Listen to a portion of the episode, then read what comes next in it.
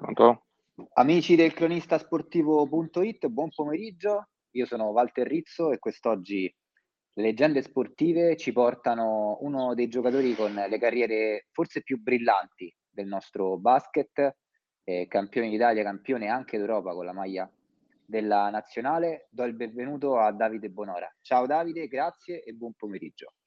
Ciao ragazzi, buongiorno a voi. Grazie della disponibilità innanzitutto, e, è davvero un piacere e un onore parlare con te, per me personalmente che mi sono avvicinato al basket seguendo l'europeo che, che siete andati a vincere. Ecco, quello dal punto di vista personale è davvero molto bello poter, poter parlare con te.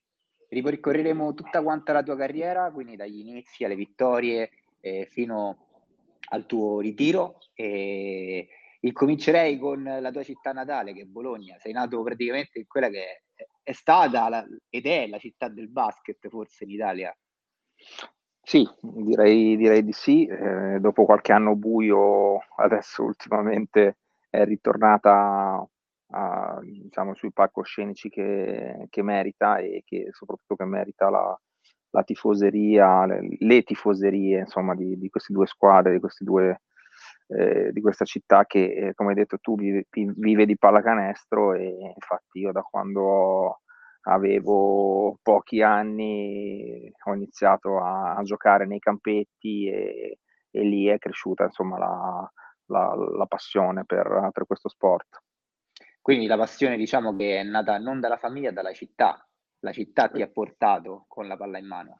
Entrambe le cose, entrambe le cose. Mio padre era mm, molto appassionato di, di pallacanestro, anche se non tifoso, diciamo, sfegatato.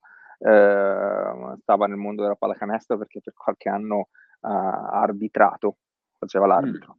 Mm. E infatti su questa cosa spesso l'ho preso in giro perché ho detto che è insomma una categoria che a volte viene un po' bistrattata, è stata, è stata bistrattata anche da sottoscritto, insomma, qualche, in qualche sì, occasione. Non, hai cambiato quindi... punto di vista nonostante l'affetto familiare? No, no, no, no, no assolutamente. quindi, però lui faceva l'arbitro prima, di, prima che io nascessi e poi comunque, insomma, questo era per dire che comunque qualcosa in famiglia c'era, ecco, dal punto di vista della passione e del seguito, poi però e, come dicevamo prima, insomma, la, la, passione per la Virtus Bologna e il fatto che a Bologna si, si respira pallacanestro eh, a scuola, nei campetti, ovunque, insomma, mi ha fatto crescere la passione per lo sport.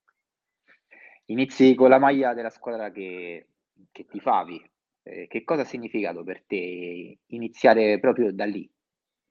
È stato un percorso un po' particolare perché io ero vabbè, appassionato di pallacanestro, un po' di tutti gli sport, però inizialmente, parlando di ragazzino delle elementari, preferivo giocare a calcio. I, miei, I miei amici giocavano a calcio, quelli della classe, quindi diciamo che più, mi piaceva di più giocare a calcio. Poi eh, un, un, paio di tornei, diciamo, interscolastici. Eh, sempre a livello di, di, di scuole elementari medie, eh, che hanno un po' fatto la storia della, della pallacanestro, soprattutto a Bologna.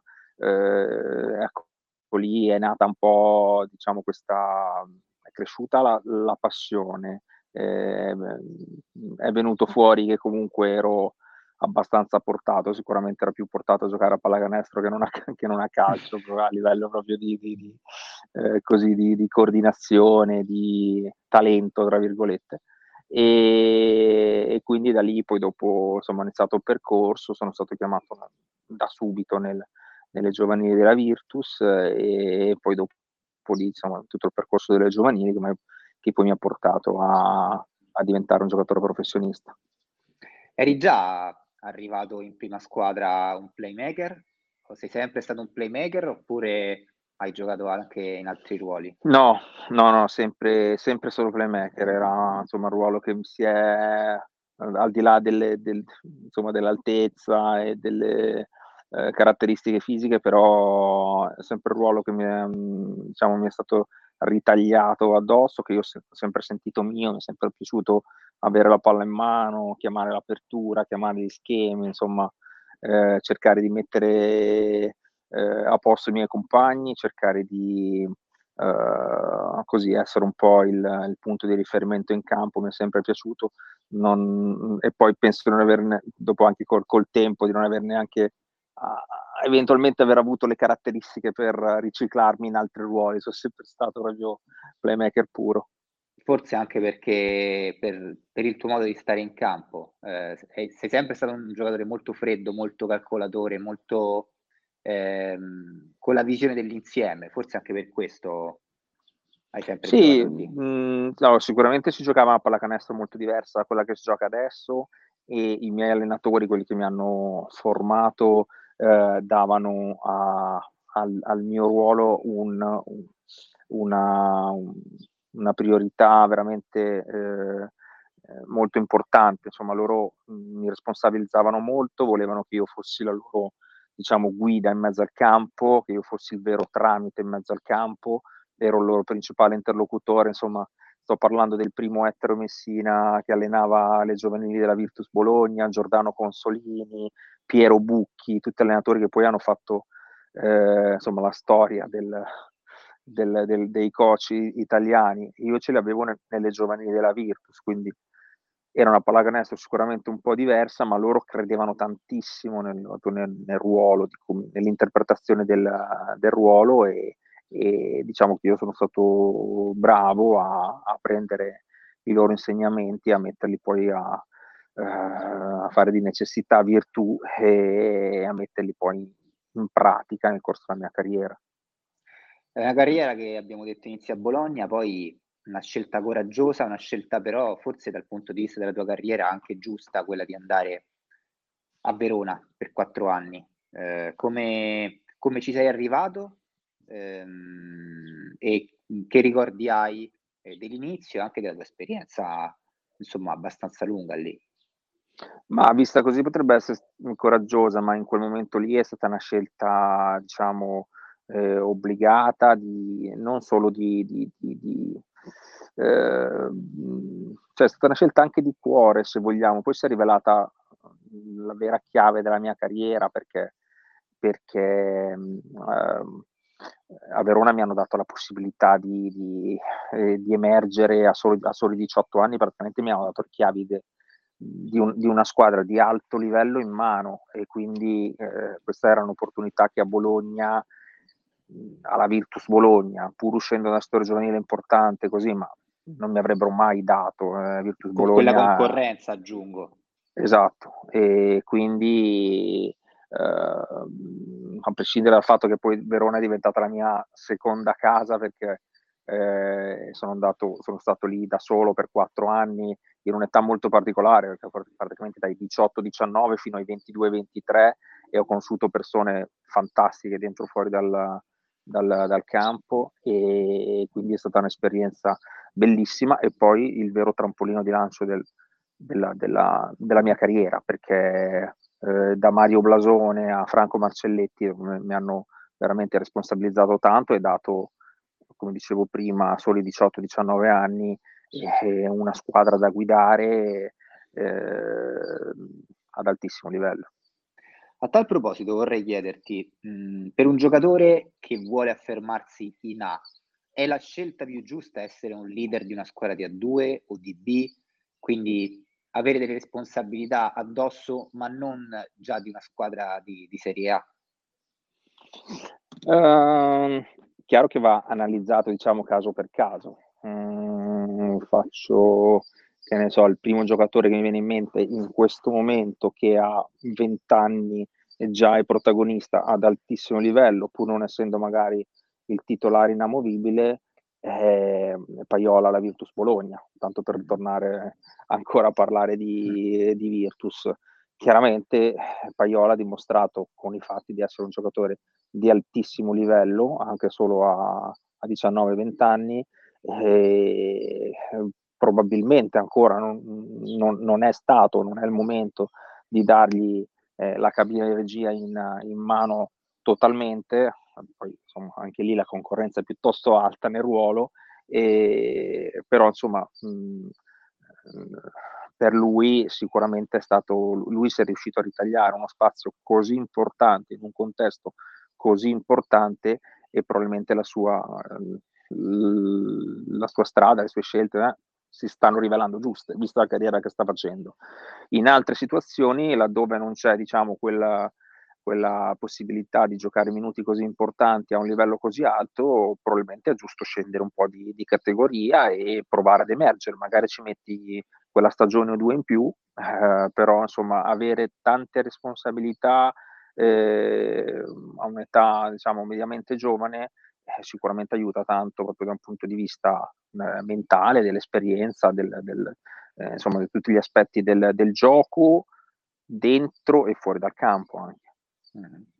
Arriva poi l'esperienza, forse mh, la, la, più importante dal punto di vista eh, delle vittorie della tua carriera e in, in, una squadra che in quel momento era la gigante, possiamo così dire, eh, d'Italia, ovvero Treviso. Eh, che anni sono stati quei quattro di Treviso e dove insomma eh, hai messo una di quelle maglie che tanti giocatori eh, sognavano veramente da bambini perché già avevano visto le vittorie, perché già eh, era sulla bocca di tutti come, come, come squadra. Ecco. Che, che cosa sarà per te Treviso? Ma eh, ovviamente eh, tocchi un tasto veramente di, di, grandi, di, di grandi, ricordi, mh, tutti mh, bellissimi, insomma, dall'esperienza vissuta tra Verona e Treviso eh, alle vittorie anche a, e soprattutto a Treviso. E sono stati anni probabilmente anche migliori della mia carriera, cioè e probabilmente poi dopo da, da, Bologna in giù, cioè da quando ritorno a Bologna dopo Treviso, complice anche una serie di infortuni, probabilmente inizia la mia parabola discendente della mia, del, della mia carriera. E Treviso è stato probabilmente l'apice. E sono stati anni fantastici, culminati in, in vittorie anche eh, esaltanti, soprattutto lo scudetto del 97 e tra l'altro in una serie eh, di finale con la Fortitudo che è entrata nella storia perché si giocava veramente in condizioni di climatiche, di orari imposti dalla televisione, eh, veramente assurdi. Noi giocammo gara 4 e gara 5 a distanza di meno di 24 ore. Il sabato gara 4 vincemmo il supplementare, la domenica gara 5, quindi eh, fu insomma una, una serie molto particolare che è entrata nella storia. Eh, di Treviso, se ti posso raccontare un, un, aneddoto, ti dico che quando mi chiamarono per la prima volta eh, Maurizio Gherardini e Mike D'Antoni, allora general manager allenatore de, della Benetton, e ebbi un attimo insomma, di, di, mancamento anche perché eh, eh loro venivano da una stagione straordinaria con Petar Naumowski diciamo da, da play guardia. E, e loro volevano riprendere l'accoppiata Bonora-Williams, avevamo fatto bene sicuramente a Verona, ma non a un livello così alto, e la volevano riproporre a Treviso, quindi ci fu questo trasferimento anche molto importante in termini economici che ci metteva addosso una, una grande pressione, cioè, esatto, passavamo da Verona dove eravamo i Golden Boy e qualsiasi cosa andava, an- facevamo, andava bene, e chiaramente andavamo in un palcoscenico totalmente diverso dove arrivare secondi era un mezzo fallimento. E quindi la prima stagione poi non è stata neanche particolarmente eh, esaltante da un punto di vista dei risultati, quindi insomma ci sono stati sicuramente momenti positivi e momenti meno positivi. Poi la seconda stagione è stata quella della, della, della grande cavalcata vincente che poi è culminata con lo scudetto che ti dicevo prima del 97. Io a tal proposito volevo farti una domanda mh, sempre sul tuo ruolo. Quanto è importante per un play, a differenza di un lungo o anche di un esterno, ehm, poter giocare con continuità con gli stessi compagni?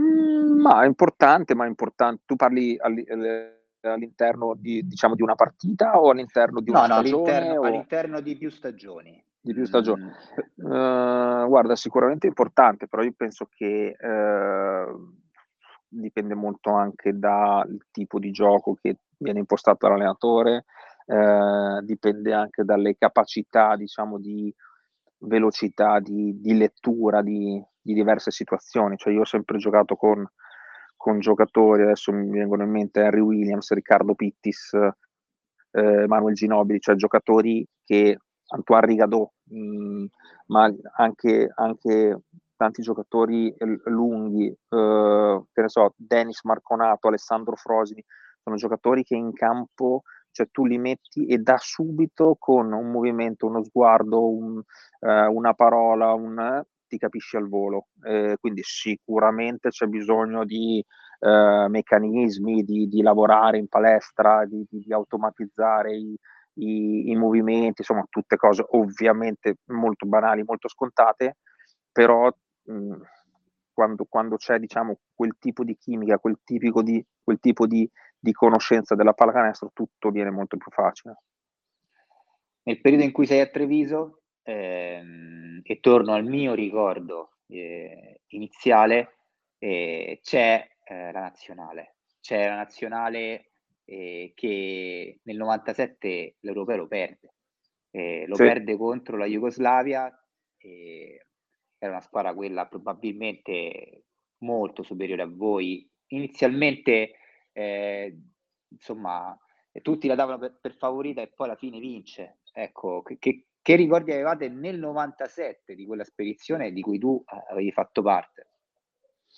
Sì, allora lì sicuramente mm, eh, la nazionale mh, mm, italiana veniva da, da, da, qualche stagione di, di, risultati non proprio esaltanti, quindi partivamo con, eh, senza grandi aspettative, eh, con un nucleo molto ben rodato. Per noi mh, mm, l'idea era quella che veramente eravamo una sorta di, di squadra di club trasportata in nazionale perché ci conoscevamo veramente molto bene io, Caltomais, Riccardo Pittis, eh, Claudio Coldebella, eh, Gregor Fucca e, e mm, Alessandro Frosi, insomma, mm, era, eravamo un gruppo che oramai giocava insieme, come dicevamo prima, no? da tanti anni e quindi ci conoscevamo a memoria. E, e lì eh, siamo diciamo, cresciuti partita dopo partita, mh, mm, faticando un po' all'inizio, poi dopo gradualmente siamo cresciuti, eh, forse anche mh, avvantaggiati da un, da un turno, mi ricordo, eh, importante di, di, di, quarto di finale contro una Turchia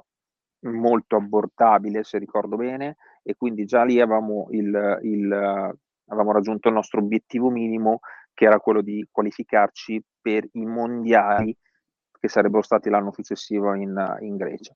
E quindi lì abbiamo acquis- acquisito consapevolezza. Nel girone prima eliminatorio avevamo battuto la Jugoslavia che dicevi tu prima, sì. che poi ci ribatterà esatto, in finale e quindi questo aveva permesso che avessimo un, un, cammino un pochino più agevole verso almeno verso la semifinale. Poi in semifinale facciamo un mezzo miracolo battendo la Russia, che era una delle favorite almeno sulla, sulla carta, e poi siamo arrivati in finale che obiettivamente ce la siamo giocata, ma eh, da un punto di vista proprio nervoso e, e, e mentale, oltre che fisico, eh, abbiamo subito un po' tutta la partita, la, la, la cattiveria e, e, la forza anche della Jugoslavia, che poi insomma, ci, ha, ci ha battuto alla fine in maniera abbastanza netta. È stato un peccato perché a, rip- a ripensarci, eh, eh, diciamo mente fredda, probabilmente se fossimo riusciti a ricaricare un po' più le, le batterie, oppure a non, tra virgolette, accontentarci del secondo posto, era una partita che si poteva giocare. Loro erano molto forti, eh, Giorgiovic, Danilovic, Bodiroga, Rebracia, insomma uno squadrone, però era, eh, probabilmente potevamo fare una, una, finale migliore. Detto questo, avevamo comunque vinto un, un argento che è totalmente inaspettato e che insomma ha, ha un po' fatto ripartire anche il, il movimento del, del, della nazionale in, in, Italia per poi arrivare al 99 dove vincemmo in Francia. Io prima di, di, arrivare al 99 vorrei chiederti, era la prima volta che ti confrontavi con giocatori che facevano parte del panorama NBA? Mm, allora, noi avevamo fatto nel 96, eh, non essendoci qualificati, se ricordo, vado a memoria, nel 96 c'erano le Olimpiadi ad Atlanta e l'Italia non era qualificata alle Olimpiadi, quindi noi partecipammo ai Goodwill Games, non so se vi ricordate, era una, mm-hmm. una sorta di mini Olimpiade, eh, ovviamente molto meno importante. E, e lì giocammo contro un, una selezione di college eh, americana molto forte. C'era Tim Duncan, tanto per dirne uno. e, e tra l'altro vincemmo, mh, mm, perché insomma comunque era, una, era una, una squadra di tutti collegiali fortissimi, eh, forse neanche i, i, più forti in assoluto, però erano, erano forti e alla fine vinciamo di, di, di, pochi punti, non so se era la semifinale forse. E, insomma, questo per dire, mh, ecco, non ho avuto grande, grandi, grandi esperienze contro giocatori NBA, però questo è, è stato uno di, di quelli. Arriviamo poi a, alla vittoria. Quel, quel 99 è probabilmente una di quelle esperienze sportive e ce ne sono parecchie, a tutti i livelli, in tutti gli sport, in cui c'è una squadra che si prende la vendetta, ovvero una squadra che è consapevole che poteva fare meglio, come hai detto tu, no? Nel 97 e riesce a fare meglio due anni dopo.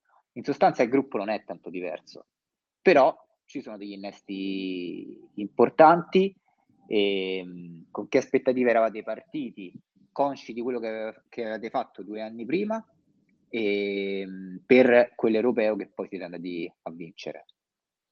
Sì, era stato sicuramente, come dicevamo prima, un, un, una consapevolezza eh, più in, insomma, migliore di, di, di, di, quelle che potevano essere le nostre, le nostre qualità. Sicuramente il gruppo, eh, diciamo, varesino, eh, Meneghin, De Paul, eh, Galanda, avevano dato, venivano da una stagione straordinaria, avevano vinto lo scudetto e hanno dato quel, quel qualcosa in più. Loro non erano presenti due anni prima, due anni prima al, a, Barcellona, quindi sicuramente avevano dato, avevano dato qualcosa in più. C'era stato un piccolo eh, diciamo, cambiamento di, di, di generazionale, no? erano usciti i Danghei, i, i, i Coldebella, i Pittis così ed erano entrati diciamo quelli di qualche anno più, più, più giovane. Con un coach e, nuovo, tra l'altro. Esatto, esatto, con un coach nuovo e anche con un modo di giocare molto, molto, molto diverso. La filosofia di, di Ettore era molto diversa da quella di, di Boscia, eh, soprattutto in quegli anni.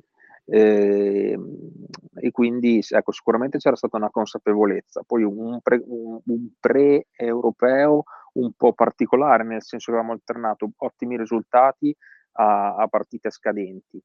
Il, la Cherel, diciamo, Pozzecco, che anche lui chiaramente veniva da uno scudetto, una grande stagione, poi fatto fuori a mio vantaggio eh, dieci giorni prima del, dell'europeo e quindi insomma una, una, serie di cose ci ha fatto arrivare all'europeo così mh, mm, un po' come dire guardinghi eh, cercando di, esatto cercando di capire dove potevamo arrivare la prima fase un po' altalenante anche la diciamo il rischio di andare fuori perché la partita quella con eh, contro la Bosnia, non mi ricordo se contro la Bosnia o contro la Turchia, insomma, poteva essere decisiva per le, per le sorti addirittura della, della, prima fase e quindi insomma una situazione un po' particolare. Poi da lì eh, passato il, il, la paura diciamo del primo girone di Antib eh, poi dopo come dicevo anche come è successo a Barcellona siamo cresciuti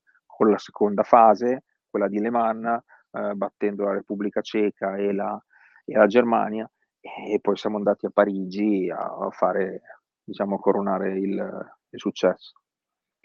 C'è stato un momento di confronto in quello europeo, perché io ricordo, ricordo tutto, ricordo che nelle partite del girone non sembravate tanto un gruppo, mentre nelle partite più avanti, quando sono cominciate le eliminatorie, abbracci, sorrisi, tante pacche sulle spalle, tanti cinque quando uscivate. Ehm, è sembrato che, che avvenisse qualcosa. C'è stato qualcosa in mezzo che ha cambiato le cose oppure, oppure no? Ma secondo me non c'è stato un episodio scatenante, nel senso che comunque insomma, Boscia era un allenatore di grande, di grande polso, di grande carattere, quindi, ed, era, ed, era, la nostra guida. Poi è chiaro che, è chiaro che eh, insomma, quando si vince, dopo è anche tutto molto più facile. Fino, come dicevo prima, eh, i risultati iniziali erano stati altalenanti. Andiamo, andiamo a fare la prima fase e la prima partita perdiamo contro la Croazia di, di, di Kukoc dopo essere stati avanti di 20 punti. Quindi è chiaro che all'inizio insomma qualche schiccolio c'è stato e qualche, qualche problema c'è stato, come c'è in tutti diciamo, i contesti, però ecco, non c'è mai stato niente di, di, di particolare tra i giocatori, sicuramente Boscia, come dicevo prima, di grande polso che dopo le, le, le, la prima sconfitta ha saputo a modo suo ricompattare il gruppo, come dicevo prima, la paura, tra virgolette, di, di, di giocare una partita dentro o fuori contro, contro la Bosnia, eh, insomma, non ci ha fatto essere proprio molto brillanti, però alla fine scavallato quel, eh, quella, quella, quella, partita lì, dopo abbiamo, abbiamo acquisito sicuramente maggior consapevolezza dei nostri mezzi, fiducia. Quella vittoria ha portato alcuni giocatori ehm, da Gregor, Fucca a Basile e ad andare in giro per l'Europa.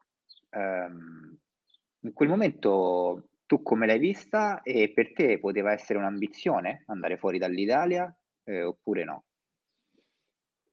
Allora, io uh, quell'estate lì uh, passavo da Treviso a Bologna e quindi comunque andavo insomma da, un, da una top italiana, europea, un'altra top e quindi diciamo che in quel momento lì dove la, i procuratori ancora non erano così, non avevano ancora il potere che hanno oggi e il mercato non era così globale. Eh, quella è stata una situazione che io, mh, almeno fino all'inizio degli anni 2000, non avevo mai preso troppo in, in considerazione. Avevo avuto, avevo avuto, la fortuna di giocare comunque per 7-8 anni in squadre italiane di altissimo livello, sia eh, in Italia che in Europa, e quindi non, non, eh, c'erano stati diversi giocatori insomma, che avevano, avevano fatto esperienze in, in, Grecia piuttosto che in Spagna, ma a me non era, no, non mi era capitato. Diciamo che questa è stata in parte una fortuna perché eh, a parte che torni a casa e qui, ti, e qui ti chiedo quali sono state le tue sensazioni personali se tornavi a casa per rimanerci e poi eh, insomma non è che a Bologna non avete vinto niente in quegli anni, anzi hai avuto la possibilità di vincere tutto, ma soprattutto di giocare anche con uno dei giocatori più forti, penso, della storia. Bah, assolutamente, insomma c'era la, quest, questa possibilità appunto di tornare a casa che per me era un motivo di, eh, di grande orgoglio, primo perché ritornavo da, da professionista nella, nella, città dove ero cresciuto, eh, secondo perché andavo in una squadra che insomma eh, competeva tutti gli anni per, per i primissimi posti del, in Eurolega, quindi questo era sicuramente motivo di, di grande orgoglio. Eh, la sfortuna, sicuramente sono andato con aspettative eh, diverse da quello che poi è successo, nel senso che per ritornare a quello che avevo anticipato prima, eh, proprio negli anni a cavallo tra l'ultimo anno di Treviso e il primo Bologna,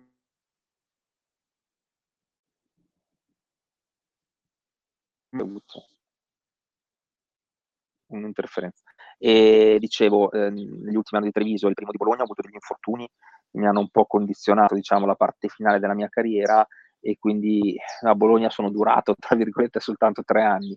E, però insomma sono stati anni che al di là degli infortuni gravi che ho avuto, però sono stati anni che mi hanno regalato anche tante soddisfazioni, soprattutto la vittoria de, dei, insomma, de, del 2001 con, eh, con la vittoria de, dell'Eurolega. Ecco.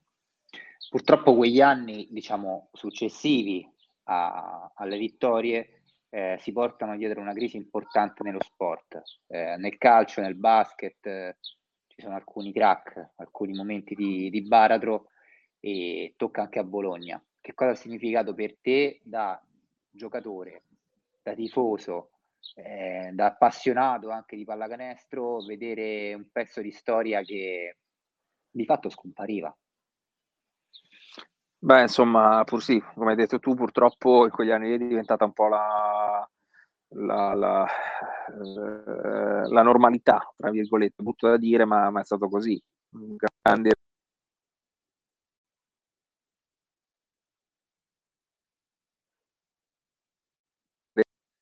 Scusatemi. Sì, abbiamo Sentite? avuto una piccola, una piccola, interferenza. Sì, sì, sì, eccoci.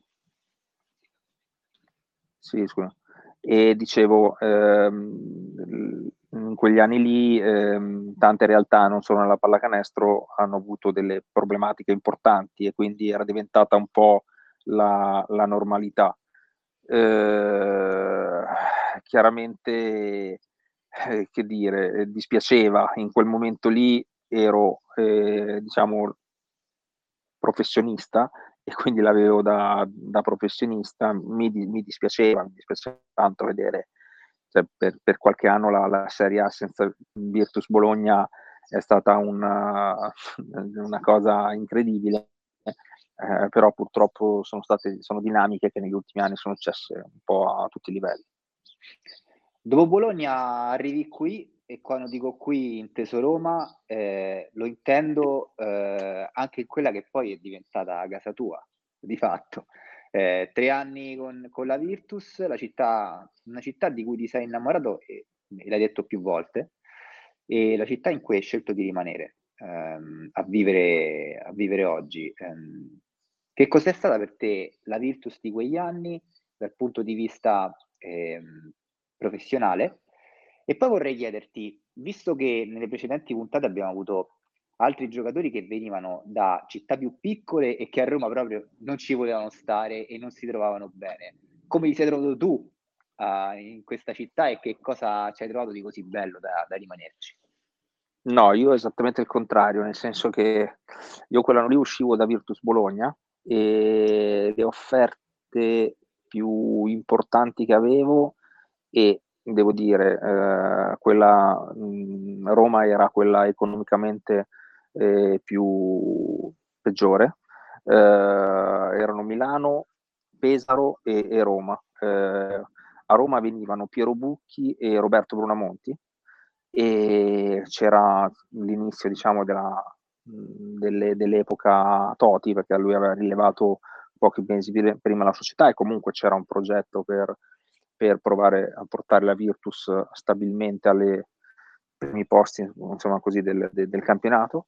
E, e, per me è stata una scelta molto facile perché io ho sempre avuto la, la passione per questa città, io impazzivo quando ero venuto qua qualche volta con la nazionale, qualche volta anche da avversario con, la, con, con Treviso, con Bologna a giocare qui davanti a 10, 12, 15 mila persone alla Pala Euro e, e per me era, cioè, il sogno era quello di provare a, a vivere quell'emozione no? da, da, squadra di casa e da, da, da, giocatore della squadra di casa, perché insomma il, il Palla Euro pieno sicuramente dà, eh, dà delle emozioni che da altre parti eh, comunque non si, non si provano. E insomma, a prescindere da questo c'era ovviamente eh, il progetto ambizioso de, del presidente con, con, Piero Bucchi e con Roberto Brunamonti dietro la scrivania e per me quello è stato, a prescindere da, da, dalla questione economica, è stato il, il motivo principale per cui ho,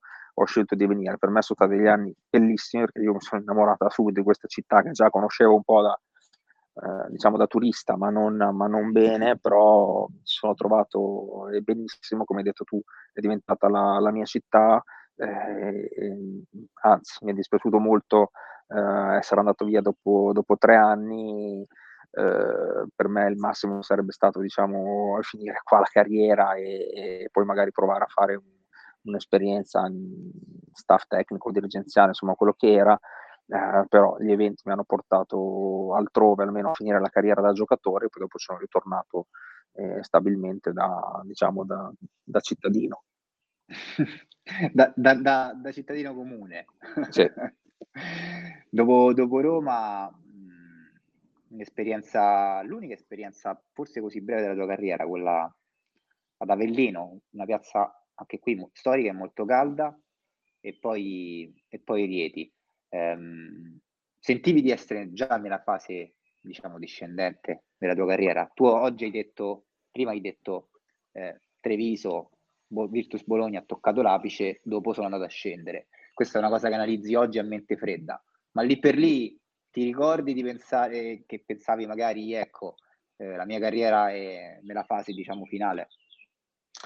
Ma eh, sì, è chiaro che io sono sempre stato molto, diciamo così, ho sempre preso quello che, che mi veniva dato e non mi sono mai, diciamo, pianto addosso, ecco, quindi sapevo che in quel momento lì ehm, quello era il mio mercato e in questo, mondo, in questo mondo qua ovviamente nessuno ti regala niente ed è giusto che sia così, anche perché c'è il campo, c'è la meritocrazia, quindi, quindi è giusto che sia così eh, magari a volte ci puoi diciamo, restare male se, se qualche eh, promessa viene disattesa, ma questo eh, purtroppo fa parte del gioco, insomma c'erano state le situazioni che mi avevano portato in contesti sicuramente diversi e ecco diciamo che il, la delusione è stata quella di essere um,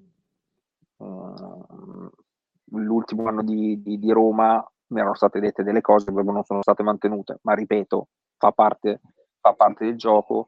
A quel punto lì mi sono trovato sul mercato molto tardi nel mercato, quando i giochi erano già più o meno fatti a un certo livello e quindi ho scelto di andare a, ad Avellino a giocare così in un contesto ovviamente molto diverso, per quanto anche quella è stata un'esperienza bellissima. Poi c'è stata l'esperienza di Rieti che mi ha riavvicinato in qualche maniera a Roma, però anche lì eh, sono andato perché eh, c'era un, un, progetto importante, c'era Gaetano Pappalia che era uno dei presidenti più eh, diciamo appassionati e, e, vicini alla squadra che io mai abbia mai avuto e che insomma ha riportato Rieti in Serie A io mi sono sentito parte integrante di quel, di quel progetto. Ecco. Arriva poi Venezia, Matera, Montecatini. Ehm, che ricordi hai, insomma, de, del tuo, della tua ultima partita, soprattutto? Soprattutto a Ricoscio, che era l'ultima, che avresti smesso poi... Eh... Beh, l'ultima, proprio l'ultima che, che, che sì, che ricordo molto bene, è stata la vittoria del campionato di Serie C con Montecatini, quindi in un, in un, contesto un po' particolare, mol, molto diverso da, da quelli di qualche, anno, di qualche anno prima. Eh, sì, quella come, come hai detto tu, insomma, è stata la parabola eh, finale della mia carriera che mi ha portato eh, un po' in giro per, per l'Italia e a cercare di, di, di, così, di, dare ancora quello che potevo dare, però è chiaro che eh, stiamo parlando di un, eh, di un momento in cui fisicamente, mentalmente facevo insomma, molta, molta fatica a stare concentrato, cioè a essere a dare il 110% come era giusto che, che fosse, insomma, in, in, ogni occasione. Ero abbastanza stanco, logoro e insomma era, era arrivata l'ora di, di appendere le scarpette. Mm.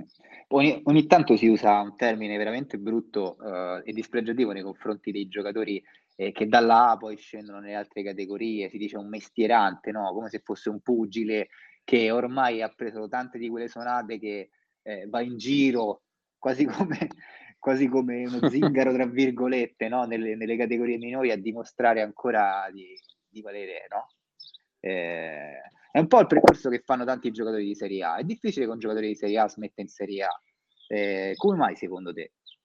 Ma diciamo che mhmm, secondo me devi, ci sono quelli che hanno eh, diciamo, la vocazione per qualcosa nel, nel dopo carriera e che, scel- che riescono a scegliere eh, velocemente quello che vogliono fare nel dopo carriera, allora magari iniziano a investire per il dopo carriera, uno vuole fare allenatore così, allora smette e sa già quello che vuole fare. Altri, tra cui il sottoscritto, che ancora dovevano prendere una, magari una, una strada definitiva e, e eh, che magari non, non, avevano, non sentivano dentro una vera e propria vocazione per il, per il dopo carriera e quindi cerchi di, di, di, di, giocare il più possibile, no? Perché è la cosa, tra virgolette, più facile da fare, eh, con, meno, con, meno, pensieri, con meno, eh, con meno problemi e, e, giochi, e giochi, ti diverti, stai nel gruppo, vivi lo spogliatoio,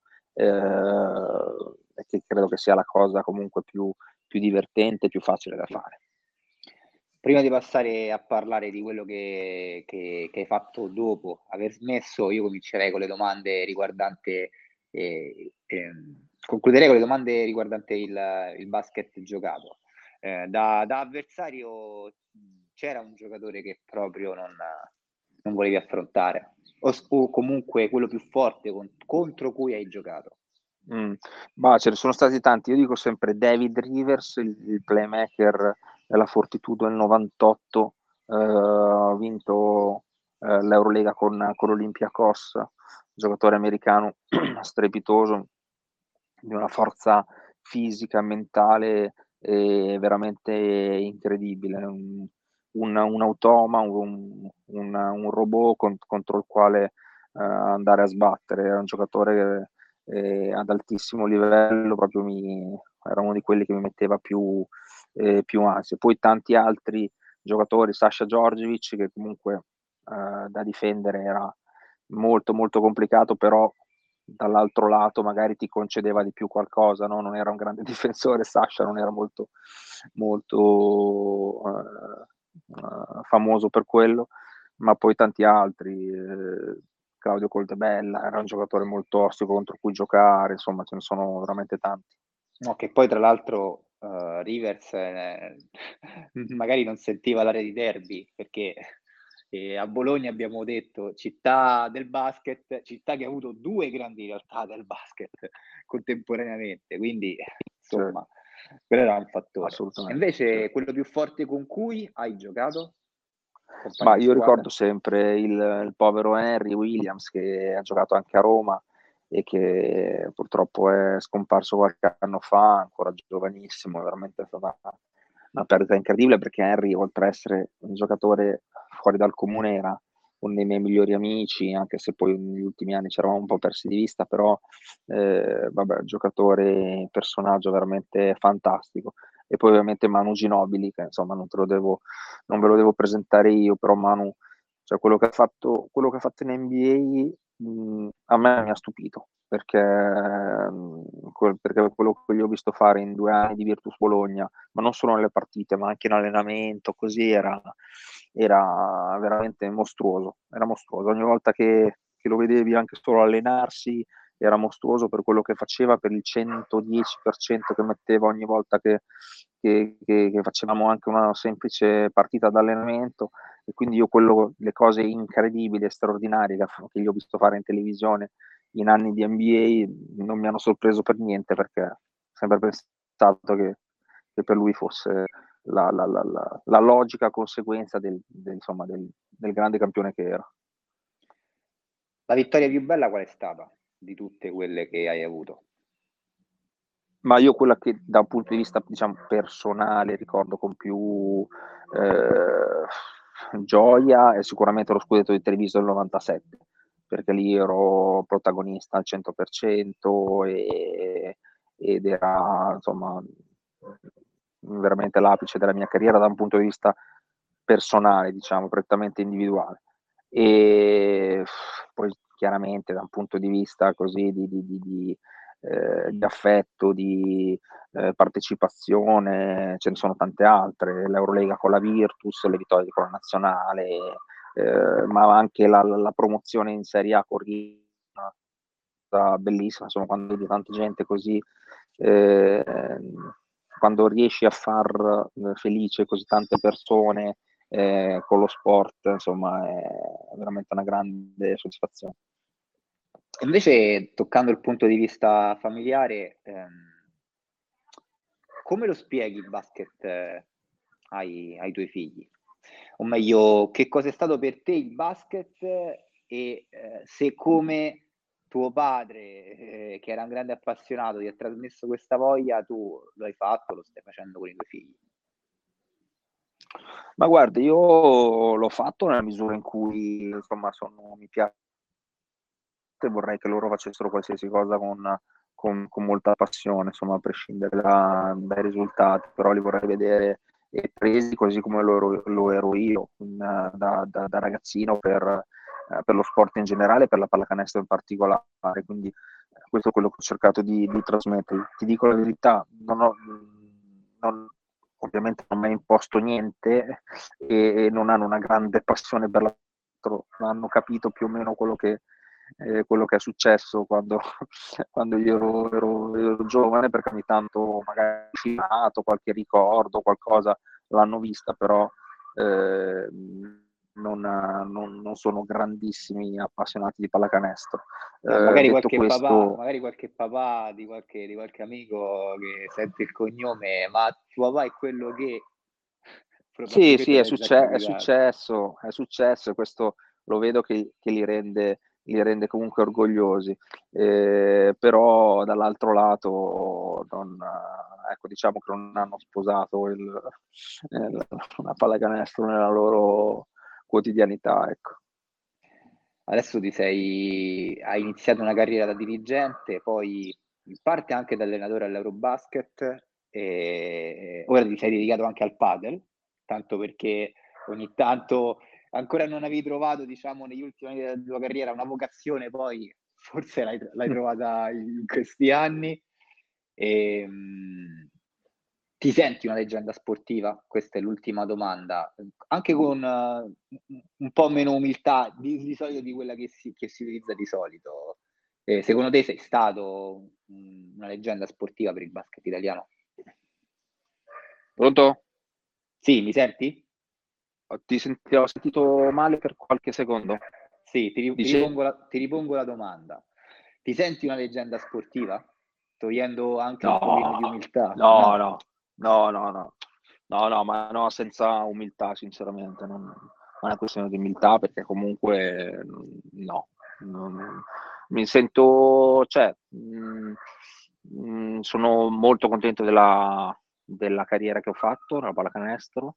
Eh, non, non, insomma, mi ritengo mh, fortunato di essere stato fortunato, mi ritengo di essere stato molto bravo a prendermi eh, quelle occasioni che ti, ti passano raramente nella, nella, vita, quello sì, eh, però no, secondo me le, nello sport sono altre. Ecco.